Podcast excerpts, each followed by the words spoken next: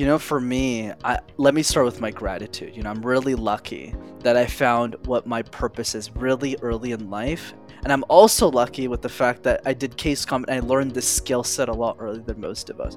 So, so where am I headed? The, the advice for, for all of you listening to this is you won't know what your vision is at the beginning. Like when I started MasterTalk, I mean, at this point, so I've been coaching, this is my eighth year now coaching, but this is my third or fourth year in on a paid basis, like as a business.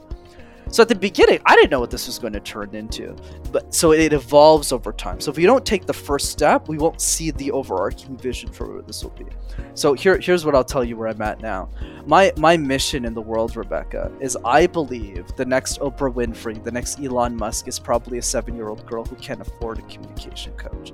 So my mission in the world is to help every genius who's ever going to live on Earth become an exceptional speaker. That's really what my north star is.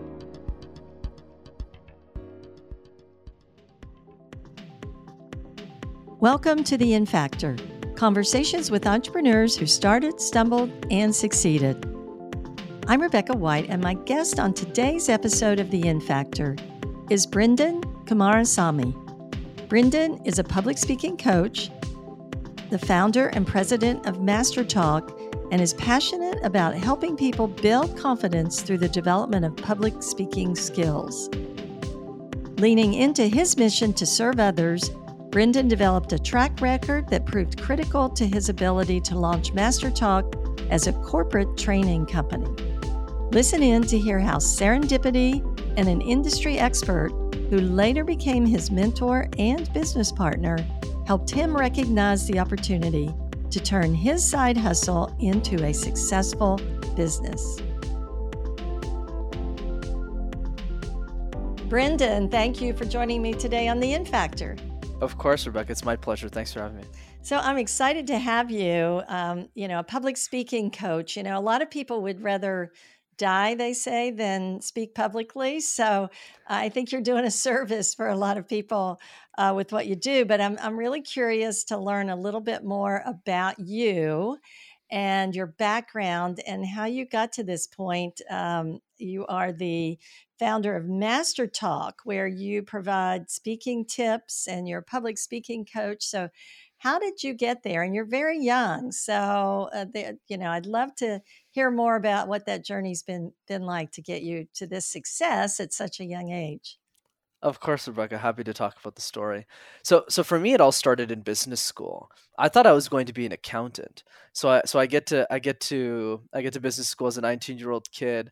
Somebody told me in, in, in my accounting degree, which is what I graduated in, that I, I was supposed to work at one of the big four accounting firms. And I thought Price Waterhouse Coopers was a water bottling company. That's how lost I was when I was in business. So that's what I thought I was going to do with my life. I had my whole life set. Okay, I'm going to be a partner at Price, and that was going to be my life. And then I start competing in case competitions, Rebecca. Think of it like professional sports, but for nerds. And you might be familiar with them since you you are a, a professor. Sure, yeah. yeah. So you might be, but but the idea is think of it like professional sports, but for nerds. While the guys my age were playing rugby or football, I was doing presentations competitively. And a lot of management consulting firms like McKinsey or Bain or BCG, they use these competitions as a vehicle to see who's really good to give them jobs. So I saw it as my ticket to a better uh, future. So at this point, this has nothing to do with speaking. So I started competing to get a job and I accidentally develop a talent in teaching other people on how to speak because I was teaching the other students so that they could win competitions. And that's what led to MasterTalk. I worked at IBM for many years. I thought I was just going to be a corporate employee, but the idea for MasterTalk came from all of the people I was coaching. And then I realized no one was sharing those tips for free on the internet. So I thought I'd make a difference there. Yeah, that's great. So, so um, tell me a little bit more. So, you, when you finished your degree, you didn't go to one of the big four. You went elsewhere. So, tell us what, what you know, what happened in the interim there.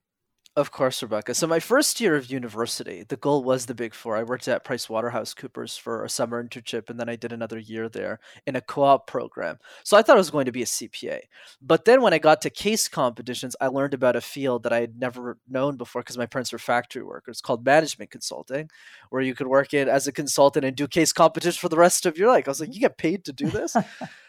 So, so I was fortunate. I landed a job in IBM's consulting division. So I pivoted career. So at this point, you know, I, I got the salary I was looking for. I started paying off my family's debt very rapidly because luckily I get paid well. So at this point, I'm not thinking about starting a business. It's just in my last semester of college, right before I started working at the company, somebody gave me the idea for MasterTalk because I'd coached 60 people for free through through the through the through the university and then I thought, huh, everything that I'm sharing with the students isn't really available free on the internet. And the way that I realized it was when I was 22, this was probably five years ago or so, I started watching YouTube videos from other people who were largely PhDs in the subject, PhDs in communication. And they had great knowledge, but it was too theoretical it wasn't practical enough. So I found a lot of holes, and that's when the idea for the for the channel started. So I still I worked at as a consultant for two and a half years until I was able to replace my income to pursue this full time. That's great. So so tell us a little bit more about the business. So you said you want to provide public speaking skills for free, but you had to find a way to live. So tell me how that works. How do you make money?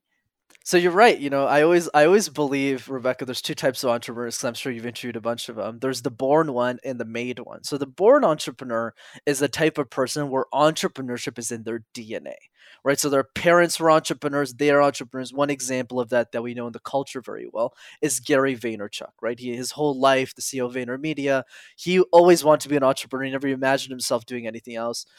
Uh, Mark Cuban is another great example of this too. But the born entrepreneur, or rather the made one, like me, is somebody who doesn't really want to be an entrepreneur. Because I, if you had told me at 19 that I was going to quit my amazing job to go pursue entrepreneurship, I thought you would be crazy. Is the person who, because of a series of experiences in their life, they end up changing their mind. So MasterTalk never started as a business. I just started making videos every week. I took some money that I was making in my corporate salary and I was professionalizing it. But then nine months into MasterTalk, I got really lucky, Rebecca. I met my business partner who's 20 years older than I am. And he's the one who said you could charge clients thousands of dollars to work with you. And I started laughing at him because I was 23 at the time. I was like, come on, an executive isn't going to pay me money to coach them. And it ended up being the case. So I ended up getting a lot of word of mouth through executives I was helping because I already knew how to deliver, but I didn't know you could get paid to do it. And that's how it turned into a business later. Yeah. So a lot of great stuff in there. So you really started this as a side hustle, and not even a hustle, just a side passion, right? Yeah. And uh, and then through the wisdom of somebody else that could sort of see the possibility that you didn't see necessarily, uh, you turned it into a business. So so you you make money helping uh, working in the corporate side, uh, helping helping people uh, improve their public speaking skills. Okay, so let's back up a little bit. I have to dig in a little bit. You brought up the idea that you you didn't think about being an entrepreneur growing up. So I work with a lot of students from a lot of different cultural backgrounds, and some families approve of entrepreneurship and some don't. And I get a lot of students uh, who, after having a career working for somebody else, say, you know, they come and they enroll in our graduate program because they want to do what they're they really want, but not necessarily what they're they were uh, sort of raised to be or what the, the role models led to. So in your background you know what did your parents say when you wanted to quit your your paying job or your other family members you know what what did what did the people close to you say when you wanted to quit a, a good paying job and kind of do this thing that may be kind of risky Absolutely, Rebecca. So, so let's go into two trains of thoughts here because you're really touching on an important point, especially in my community, in the in the Indian, Desi, Sri Lankan community. Entrepreneurship is frowned upon in our culture, and the reason is because a lot of us in South Asian backgrounds we see education as the way out. So when my parents immigrated from Sri Lanka to Canada, I got the golden ticket of life. I was born in a first world country. So for me, the expectation was definitely to get a degree, get a great job. And there was never any problems in the family because I actually wanted that for myself too. I was like, why should I be a business owner? But at some point in my career, there was a divergence where eventually I changed my mind. So of course my, my parents were really nervous. I, I wouldn't say they were against it, but they were really nervous about me quitting my job. But why did they ultimately support me? Which brings me to the second part, which I feel is isn't talked enough about in these types of conversations, which is don't expect your family to buy into you because the number one rule of your family, at least the one, a one that loves you, there's always exceptions to the rule, but most family, they want to protect you and make sure that you're safe. That's all your parents care about. So what you need to do as the entrepreneur is you need to figure out a way to convince them as if you're trying to convince a customer that your idea is a good one. So what I did when I went up to my mom, I wasn't just saying take a chance on me. I said, "Mom, look at my track record. I told you I'd get this degree, I got this degree. I told you I'd get this job, I got the job." And now I'm telling you that I already made $30,000 doing the side hustle. This is all my bank accounts. This is what I've done. I know I can do it. So at this point, I'd already built the trust with my parents and they just let me do what I wanted to do. But that trust was earned. And I think that's really the missing piece for a lot of us. We expect, we have that expectation in our family. They need to support us. Instead of saying, wait a second, if you want to be an entrepreneur, and you can't convince at least one member in your family that you have a good idea, how are you supposed to get customers to buy into you? How are you supposed to get people to work for you? How are you supposed to get investors to give you capital? So I see it as an exercise in persuasion that any entrepreneur should should should embrace rather than see as a burden to their careers. Yeah, that that's a great point because you know actually when I work with students and, and entrepreneurs who are trying to perfect their perfect their pitch, you know i tell them you know imagine you're talking to your grandma you know how can you actually convince your grandma or your mom or your dad or somebody that doesn't understand what you do um, how can you convince them that this can work? Because a lot of entrepreneurs get really down in the weeds when they pitch and you've probably seen that because i'm assuming with public speaking you've helped people figure out a pitch before. I mean that's been a part of what you've done um, so, you know, you really have to get it down to a really basic level and you have to understand uh, sales 101, which is understanding who you're selling to, right? And what matters to them. And uh, and I love I love that you got that you brought up the issue of proving what you're doing. So let's go back to the whole side hustle thing because I'm really interested in that more and more. I am finding that the guests I have on my podcast are doing something on the side or started their business on the side. In fact, I just read that Phil Knight started Nike on the side. It was a side hustle. Nike was a side hustle. Um, so, you know, a lot of big businesses come out of side hustles. Uh, a lot of times they stay small. What were some of the challenges you had with working full time and and sort of proving this concept so you could take this leap? Yeah, absolutely, Rebecca. And there was a ton of challenges and and that's the tough part about entrepreneurship. I definitely wasn't doing nine to five, right? Of course, when you're when you're getting paid the money I was getting paid at IBM to do a consulting job, they expect a lot more than nine to five. So I was working probably sixty to seventy hours a week there, and then on the weekends and nights I would work on MasterTalk. So I think that the most important thing is for me, work life balance is in seasons. So there's some seasons where it's tough. You gotta have to you have to struggle through it. You have to really push and there's other seasons like fortunately the one i'm in now which is a lot easier and we have to learn how to navigate those seasons in entrepreneurship. I would say that the biggest challenge i had was really twofold. One was ageism because a lot of executives wouldn't trust me because i was really young so there's a there was a s- solution i had to come up with. And the second piece was builds on the age problem is who to specifically sell to because you should never sell somebody who doesn't want to be sold. It doesn't make sense if you're a cupcake business owner to try and sell somebody who likes eating salads all day. It just doesn't work. And of course, at the beginning, you know, people say you got to niche down, but when you're actually in the weeds in, in business, you actually have to try a bunch of different things because you don't know why something works sometimes. So there's two ways on how I tackled these main challenges, and feel free to ask me follow-ups to that, Rebecca. The first one is how do I overcome the age barrier? And my advice always for young people is show don't tell. never tell people you're doing something always show them the merits of your work. So what i always went up with executives for me the pitch was never hire me as a coach it was always to attend a free training or to watch my videos. So it builds up credibility. And then the other piece that especially if i would say for my first 10 clients who are really high level who didn't trust me at the beginning now i don't have that issue but at the beginning i did i just offered to coach them for free for like a session or two. And then after one or two sessions, they would send me an invoice and say, okay, I'm, I'm ready to pay for this. This makes sense. I'm getting results.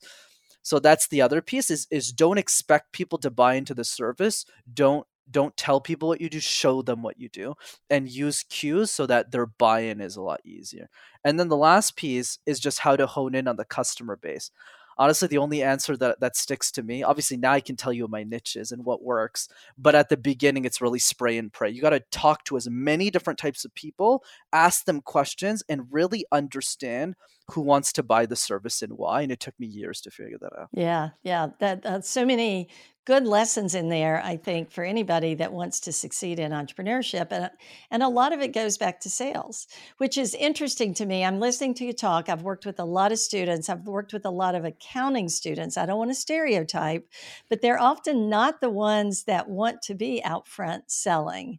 You know, they picked accounting because, um, you know, of what they do as accountants. And so, you know, it's really interesting to me that you found your way to public speaking. And so I'd, I'd like to and i love i love um, you know i love your show don't tell. I think that's great advice and a lot of my listeners are students and so they're trying to overcome this very issue that you're talking about so i think that's really great lesson. But let's go back to how you actually built your own public speaking skills? I mean, was this something that came naturally to you, or is it something that you had to develop? And then how did you break that down? You know, I'm an educator, and so I know you have to kind of break things down to the basics in order to teach it to somebody else. Absolutely, Rebecca. So there's a couple of parts to that. The first part to your question is I did not grow up with this talent. I think some of it was born. I'm not going to say none of it was but i definitely struggled with communication most of my life and the reason for, was for a couple. Number one i grew up in montreal where i'm still based and for those who don't know montreal is a city in canada where you need to know how to speak the french language which is a language i did not know.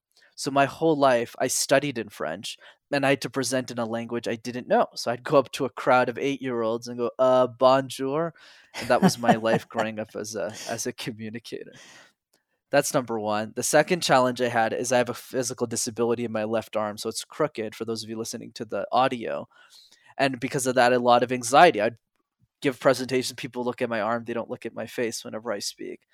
And the third one, of course, you, you wouldn't expect a communication expert to have a bachelor's degree in, in accounting. I did graduate in accounting. So so it's a really odd, odd situation. So yes, I wasn't born as a speaker. How did I learn it? So the way that I learned it, Rebecca, and I think that's why I brought a lot of new ideas to the industry that hadn't existed before. Gary Vee has this great quote that I always love to share, which is fresh eyes are dangerous eyes. So oftentimes naivete when you enter a new space, provided it's not dangerous, like medical, you probably don't want to do medical things if you're not a professional. but but in the context of let's say communication training, because I didn't have any of the formal background that a lot of the people in the space currently have, I brought a new, lot of new ideas because the way I built the expertise was purely through practice. So let's say when I did case competitions, I did it to get a job in consulting or in the big four, but I got obsessed with them. I'm like the Michael Jordan nobody cares about, Rebecca. That's the way I describe myself. Where Michael was like really obsessed about basketball. I was really obsessed about presentations, but nobody cares about presentations. but then I was coaching all the other students, and these people were really smart. You know, they were the best 70 students in the business faculty who were going out to these competitions, and I was coaching them on comms. But every time I was teaching them something that wasn't working, they would tell me. And that's what I think the difference between academia and entrepreneurship is. Because in entrepreneurship, if you don't actually get somebody the result, you go to zero because they won't refer you to other people. And I think it's that practicality that built my expertise over time. Yeah, that's that's really great. And and it really goes back to the principles of building anything. I mean, if you're not listening to your customers and the feedback they're giving you, you're not going to find you're not going to be creating value for them. And at the end of the day, it's all about creating value. if you, you know that's where opportunity lies so you had somebody 20 years older than you that said hey brenden this is an opportunity you need to pursue and you didn't believe it at first but how did you go about building this company? Did you uh, did, did your partner i mean did you take on a partner? Did you start this uh, you know together? Are you still working together? I mean how did that work Absolutely. Vamsi, who's the CEO of Make More Leaders and my personal coach, my business partner, my 50-50 everything. He's he's the main reason I succeeded, Rebecca. You know, I, I, I don't like to, to to take credit where it's not due, unfortunately. So yeah, Vamsi was was a big, big factor. So what he really brought to our partnership was he believed in me long before anyone else did. I met him at a 5 a.m. workout in Columbus, Ohio, of all places, while I was attending Summit of Greatness, which is an event that a podcaster named Lewis Howes hosts every year. And I wanted to meet the guy. He's my hero. And I ended up meeting Vamsi instead, which was hilarious. And he's the one who convinced me to, to make this a business. But I, would, I didn't buy into it, as, as you said. So what did he do? He took a chance on me. He said, Look, I'm a leadership coach, Brenden. I got 10 clients. Why don't you just coach these clients and let's just split the revenue? And I said, Sure. Uh, how much do you want to charge them? Like $20? And he's like, No, we're going to charge them $3,000 each. I was like, What? and then he wrote me a check for like five, six thousand dollars at the beginning. We had like three clients, and then the split ended up being like a five, six thousand dollar check.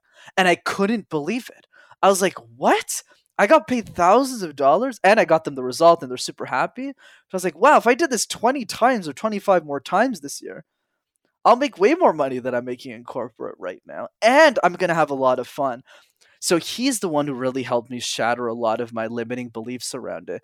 And then after that, he he did a bunch of other things. He put me in a bunch of masterminds that I didn't have to pay for too, that he was paying for out of pocket. And that's why I owe a lot of my success to him. And and it's worked out for him too in the in the long run for betting on me. But but yeah, I couldn't have done it without him. So, how did you convince him? I mean, did you you said you met him at a, at an event, so you must not have had a lot of time together. Were you presenting, or was this just in hallway conversation? I mean, how did that work? I love your curiosity around this, Rebecca. It's great. So, so here's what happened, uh, literally verbatim. It was a five minute conversation. That's why I always believe like destiny brought Vamsi into my life. I, he just asked me, "What do you do?" And I said, "Oh, I'm a YouTuber." And then he just started laughing at me. He's like, "Okay, kid, like, what are you making YouTube videos on? Like pranks, uh, like music?" And then I looked at him. I said, "Public speaking tips." And then he got really intrigued. He was like, "What? 23 year old making YouTube videos on public speaking? I've never heard that one before." Because at this point, I was creating the videos, so I was taking action, but I didn't know it was going to be a business. I was having fun at the company, and I, I loved my time in, in corporate, so I wasn't looking to leave. So he went home because he was always looking for a communication coach for his clients who are primarily technology profession, professionals with an Indian background. So they have really good technical skills, which end up being my first niche in my, my first customer niche, but they're not really good at communication. So they always get blocked at VP. It's really hard for them to get promoted beyond that if you can't lead people. So he was always looking for somebody like me, but he couldn't find it in the marketplace. Some somebody specifically looked like me, somebody who had the same skin color as them, so that the clients would trust them. So what he did was he took an interest in me. So then we had a Zoom call, and something told me I needed to be around him. So at the end of the call, I just said, "Where are you going to next?" He's like, "Oh, I'm going to San Diego for another event." He's like, "Cool, I'll come." And he just went, "Okay." So then after what happened, we we went back and forth he offered to coach each other for free. He's like, why don't you coach me for free? I'll coach you for free. I think he was just assessing my skill set. I just said, whatever. And then I started coaching him, and he was like, oh, this kid's really good. And then he gave me, threw an idea my way, Rebecca. And he said, hey, why don't you coach my clients as kids? Are you open to that? And I just love coaching people. So I said, sure. I was like, "Am I doing this for free?" He's like, "No, we'll charge everyone like five hundred dollars," and I made like a thousand or two thousand dollars from that. And once I got the children really great results, like six year olds started speaking really, really well. All the parents wanted to join the program, and that's how we built it. Absolutely brilliant, absolutely brilliant. I love it. I love it. So, do you believe in serendipity? Hundred percent. You know, th- there's there's a great book called by Alex Banayan called The Third Door, Rebecca, and there's a great analogy in the book, which is luck is like a bus. All of us get lucky, but many of us don't have the fare. We don't have the money in our pocket to get into the bus. So when we're standing on that bus stop of life, the bus will always keep coming. But if you don't, if you're not prepared for those opportunities, it'll just keep going without you. Whereas in my case, I think the reason why serendipity intentionally worked in my favor is because I was already a great coach. I already helped 70 people for free. I'd already made videos the only thing that was just missing in my business was sales and marketing and Vamsi was the perfect puzzle to to to wrap it up. Yeah. Yeah, and on top of that you showed up. You showed up at that event.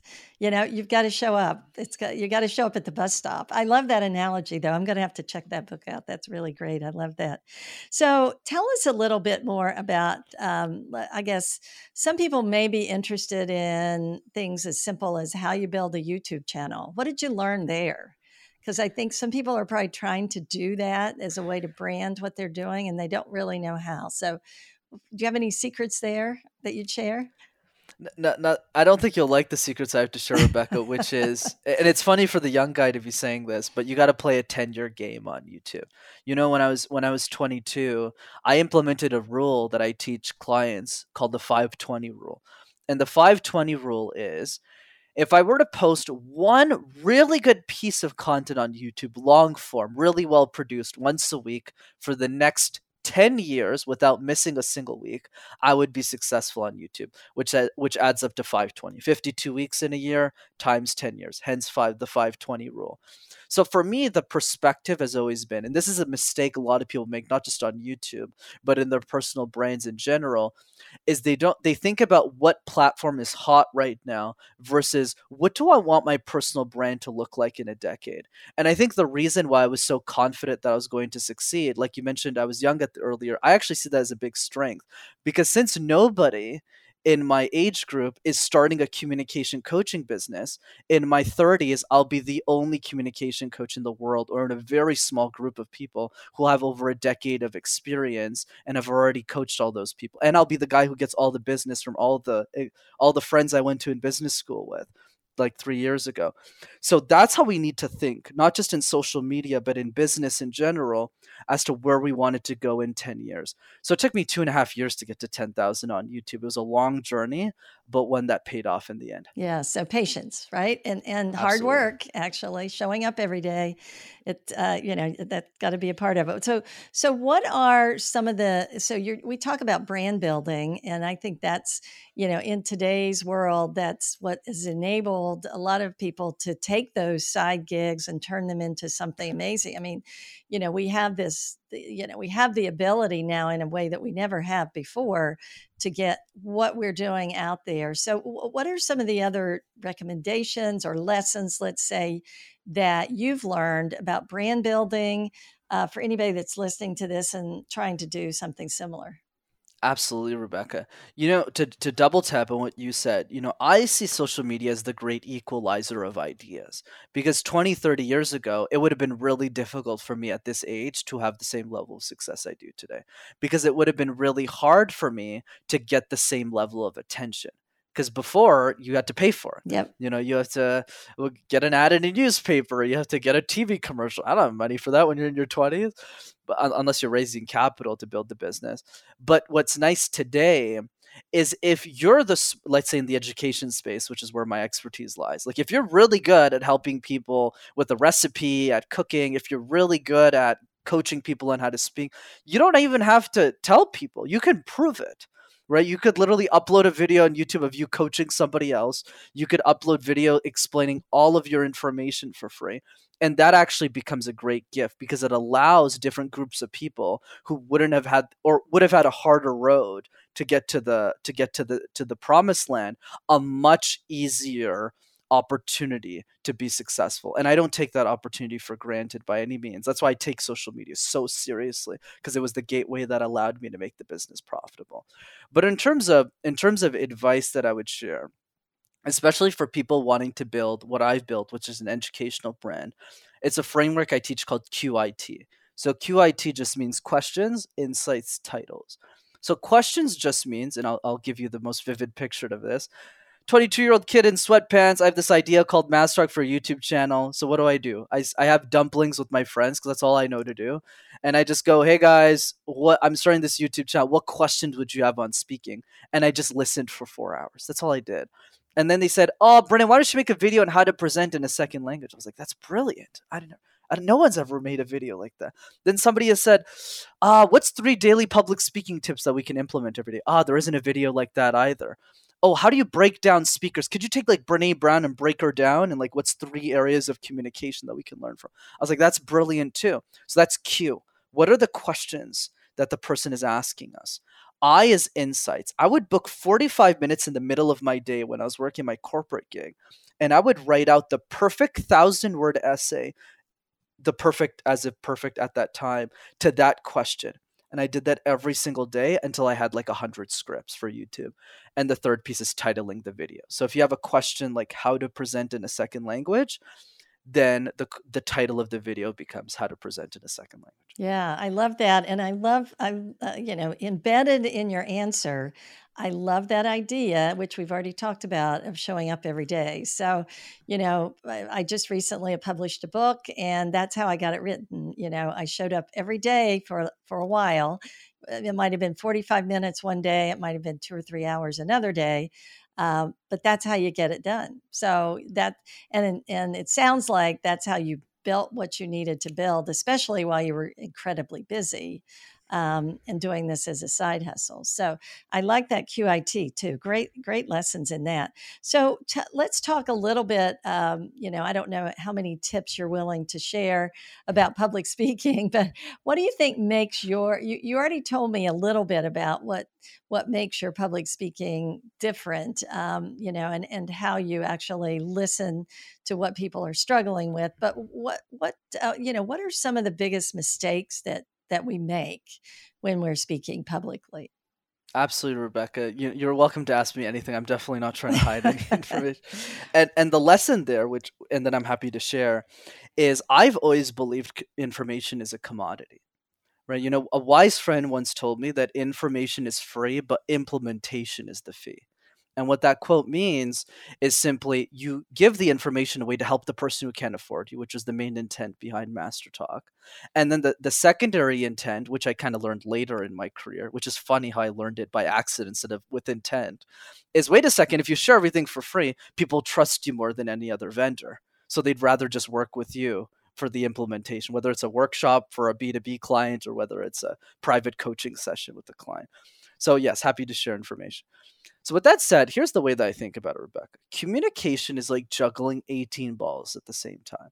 One of those balls is body language, one of those balls is facial expressions, storytelling, knowing how to pause. And it could get really confusing really quickly for people. So, for me, the question has simply been what are the three easiest balls to juggle? Because if we just juggle those balls, it's it'll be easy for us to gain momentum. I'll give you the first ball, and if you'd like me to share the other two, I'm more than happy to. The first one is the random word exercise. Pick a random word like pistachios, like toilet paper, like home, like doorknob, like silver cup, and create random presentations out of thin air. This serves two main purposes. One, it helps you think quickly on your feet because life is going to throw a bunch of different situations at you. And if you can talk about avocado, you can talk about anything, especially your subject matter expertise. And the second reason that people can write down if they want is if you can make sense out of nonsense, you can make sense out of anything. So if you can talk about avocado toast, it's really easy to go back to your expertise. Yeah, I love that. I love that. Well, I'm I'm curious. I have to hear what the other two are. Absolutely. You know, you know the reason why I don't say all three right away is because I also monologue for 15 minutes. That's why I always pause in the middle. perfect. Perfect. The second ball is the question drill, Rebecca. We get asked questions all the time in our life at school, at work, on sales calls as entrepreneurs, on a podcast like this. But many of us, or even in class, right, in your case, since a lot of students are, are listening to this, they'll get questions from the teacher whenever they're, or the professor whenever they're giving a presentation. And a lot of us are not prepared for the questions that life has in store for us. I'll give you an example with me. I remember when I started guessing on podcasts, I sucked. I remember some guy looked at me and said, Hey, Brenden, where does the fear of communication come from? And I looked at him and I said, I don't know, man. New York City? You tell me. I don't know. So, what did I do to fix this? Every single day, Rebecca, I answered one question for five minutes that I thought somebody would ask me about my expertise, my products, or my services. So, day one was how do you overcome your fear of communication? Day two is what tips do you have for introverts? Day three was what is the vision for your company? And I just did that every single day. But if you do that for a year, Rebecca, you'll have answered 365 questions about your industry, your business, your pitch, and you'll be bulletproof. It's just most people aren't willing to do a little bit every day. And then the last one, really quick, is video messages. Make a list of three people you love the most in your life and just send them a 20 second video message, just sharing how much you appreciate having them in your life. I take this a step further where I have a Google Calendar that tells me when it's my client's birthday. And during their birthday, I put a stupid birthday hat on that's on my couch and I go, Guess whose birthday it is? as I send them a video message. And it always makes their day and it gets me a ton more business for free. I like that. I like that. So, what I'm hearing is that if you want to be a public speaker, you got to put in the time to prepare. Is that right? Absolutely. Bit- but the but the only thing I'll add is it doesn't take that much time, right? You just 15 minutes a day is all I ask. You chunk it up. You chunk it out, right? Just a little bit every day. So that over time, so again, you got to be patient. We talked about that earlier. It's about building that skill over time and showing up every day. So you brought up something that was kind of next on my mind, and that is fear. So, uh, you know, I I've been a public speaker for a long time. I can remember the first class I taught. I talked so fast um, and went through the material that should have taken an hour and a half in 10 minutes. Uh, I had never been in a position where people were going to listen to what I said, much less write it down. So it, I was really nervous. And so I didn't do very well. Over time, I got better through a lot of practice. But one of the things that really turned around my public speaking was to stop thinking so much about me and start thinking about more about what my audience needed to hear. Um, you know, do you have any tips or suggestions for people who do have that fear? I mean, what do you do with that fear? Even say you've prepared and you know you feel bull- you are bulletproof, but you just don't quite feel that you know in your gut. Is there something uh, that we can do or a way that we can reframe that to to feel more comfortable? Absolutely, Rebecca. And and by the way, you had brought up a great point. And also, congrats on the book, by the way. I forgot to congratulate Thank you. you Thank that, you. Of course. And and what you brought up is really the core essence of the advice, but I'll spin it a little bit differently. For me, the version of you of your advice, which is great, is every accomplishment that we have in our life, everything we've achieved, and I'll just make a big list of them. It could be applying for a job, applying for college, getting a job interview, getting the job, getting married, having children, moving to a new country, immigrating, starting a business. All of those things, do they carry zero fear with them? Do any of those accomplishments that we've done in our life, right? And you're I can see you're already going you're already shaking your head. You're, nope, I don't think so. When I wrote my book, when I started the podcast, when we do something hard that we're proud of, it's always attached to fear. But for some odd reason, Rebecca, we don't bring that logic into communication. We think, oh, I'm scared, so I guess I shouldn't do it. Well, that's an odd conclusion to, to draw, given that we don't do that with anything else. So here's the solution the solution is let's find a motivation greater than our fear that gives us an incentive to even practice. Because the reason we find a job even if we're scared to interview is because we the fear of being broke vastly exceeds the the fear of being interviewed. Or another cheeky one right? Asking somebody on a date. Yeah we're really scared to ask somebody on a date but the fear especially since the students listening to this but the fear of being alone is far greater at, at some point in our life, it will be, than the fear of asking someone a date. So now it's the same thing with communication. That's why for me, the question is how would your life change if you were an exceptional communicator? Spend some time to really reflect on that question because for all of us, the answer is different. Somebody who's listening to this podcast might say, I want to build a big business and communication is really important because I need to grow this to the moon and I need to be a billion dollar CEO. And somebody else might say, I want to be a better mother. I want to be a better father to the children I'm going to have in 10 years. And if I'm not a great communicator, I'm not going to set a great example with them on how to argue effectively. So find that reason for you and I'll give you the motivation to do it. Yeah, I like that motivation. That's that's credi- incredibly important. One of my um, one of my colleagues who uh, um, is actually a stutterer uh, became an educator. And you know, as a, as someone who stutters, it can be challenging to be a speaker. I'm sure you've worked with with people that have that or other types of speaking challenges. And he um, he talks about you know, and, and it's written actually a book about uh, how to be a great um, educator and teacher. And he talks about the butterflies that we get in our stomach. And he said those butterflies, those nerves really are there to put us on point. We get very focused. Um, and he said, so the goal is not to get rid of the butterflies, but to get them flying in the same direction or in the in formation. And I think that's really a great way to think about it. Uh, back to your point, just because we're afraid doesn't mean we shouldn't do it. It means we should harness maybe that energy that comes from that fear and put it to the motivation or the why, which is what you talked about. Um, so I love that. I think that's really, really great.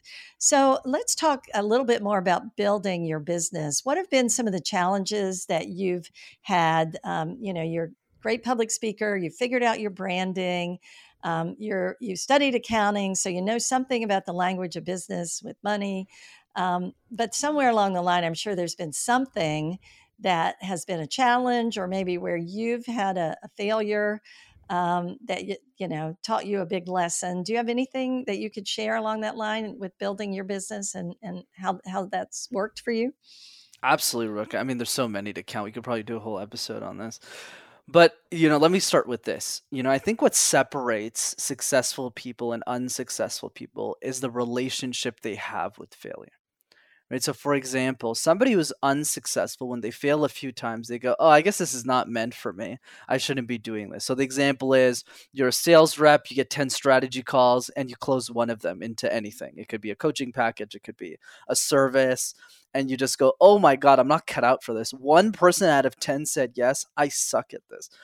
But the person who's successful will do will have the same exact scenario. They'll go through 10 calls, they'll get one client, but their mindset is, wow, after 10 calls, I got one client. Wait a second. If I have 10 calls a day, I'll get a new client every single day. So if I'm charging three to five thousand dollars and I get a new client every day, I'll make a million dollars this year. So notice how the the result is the same, but the mindset is completely different. So I, I made one of those mistakes because I was a lot a lot more stubborn when I started business, which I've learned ever since and you learn it the hard way. You don't learn it the easy way, unfortunately.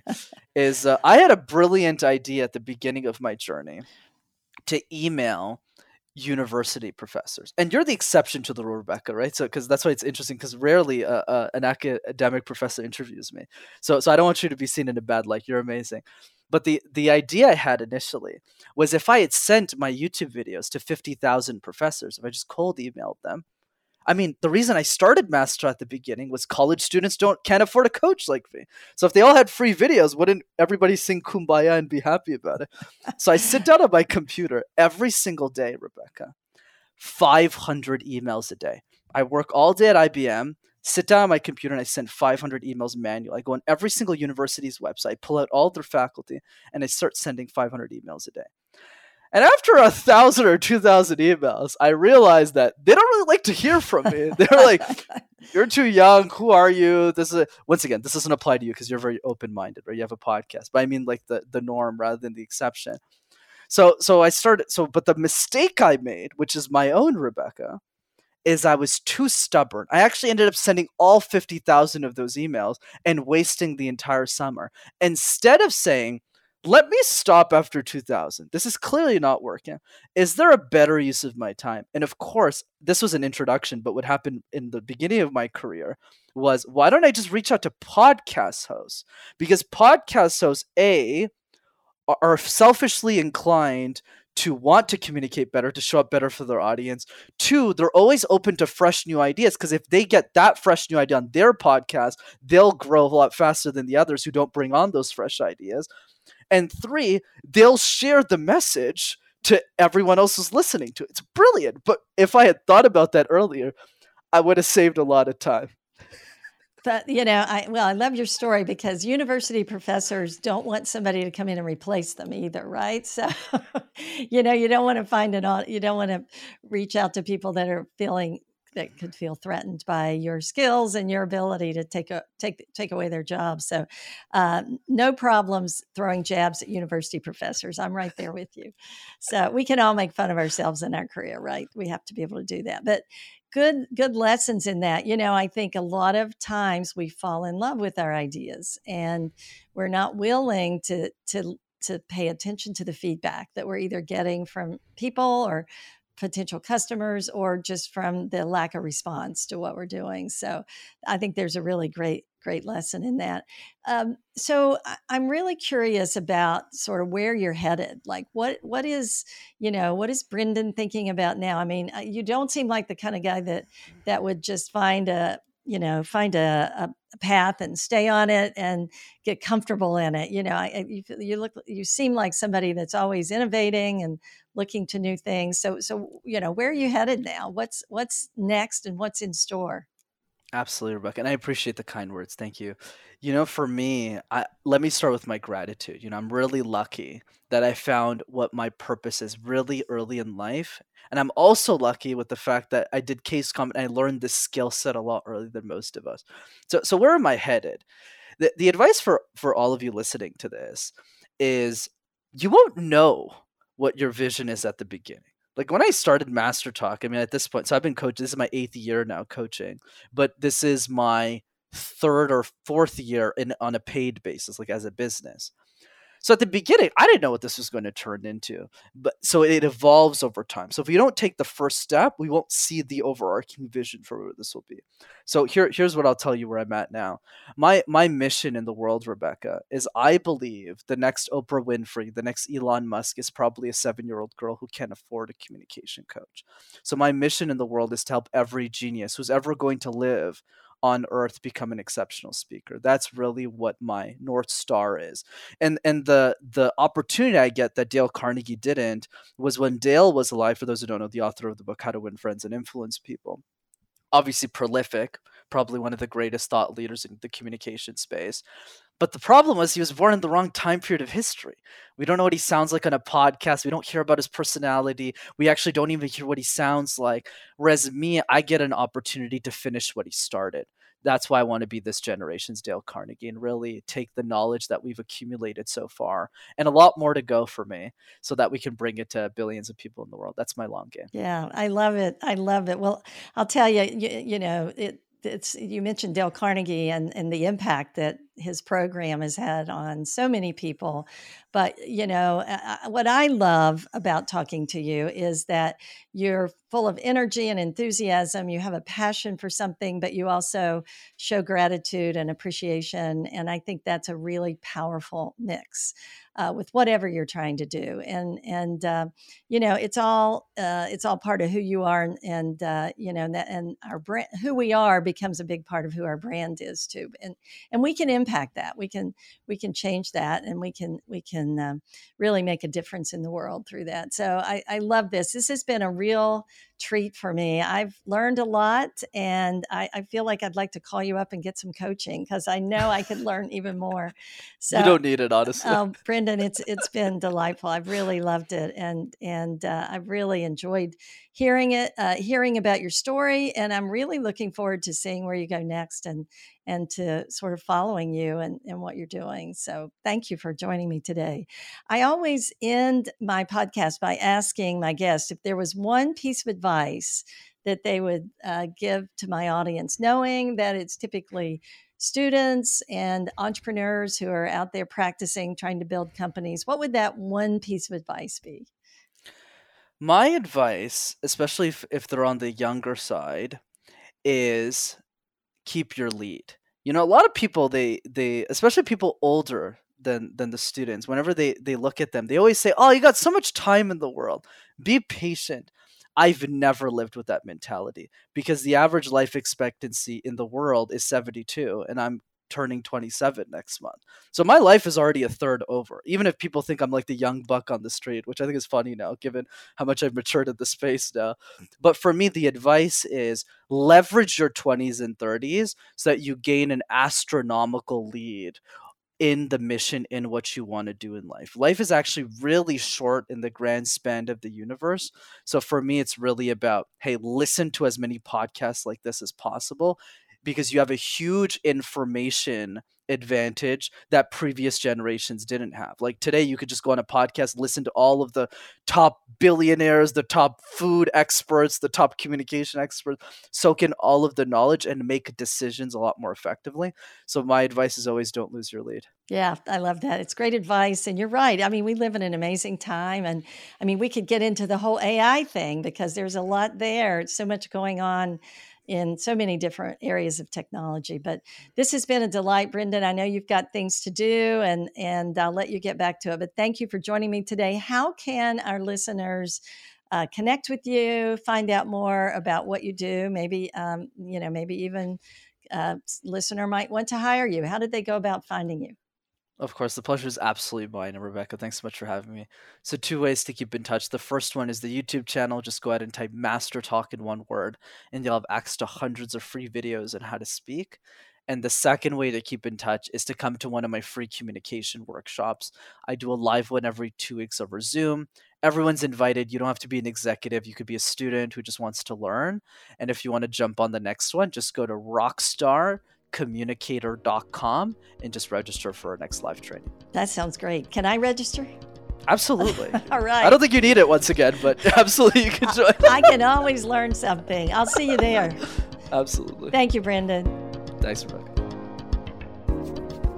If you enjoyed this episode and would like to learn more about entrepreneurship, we would love it if you hit that subscribe button. Thank you so much for listening to this episode of InFactor.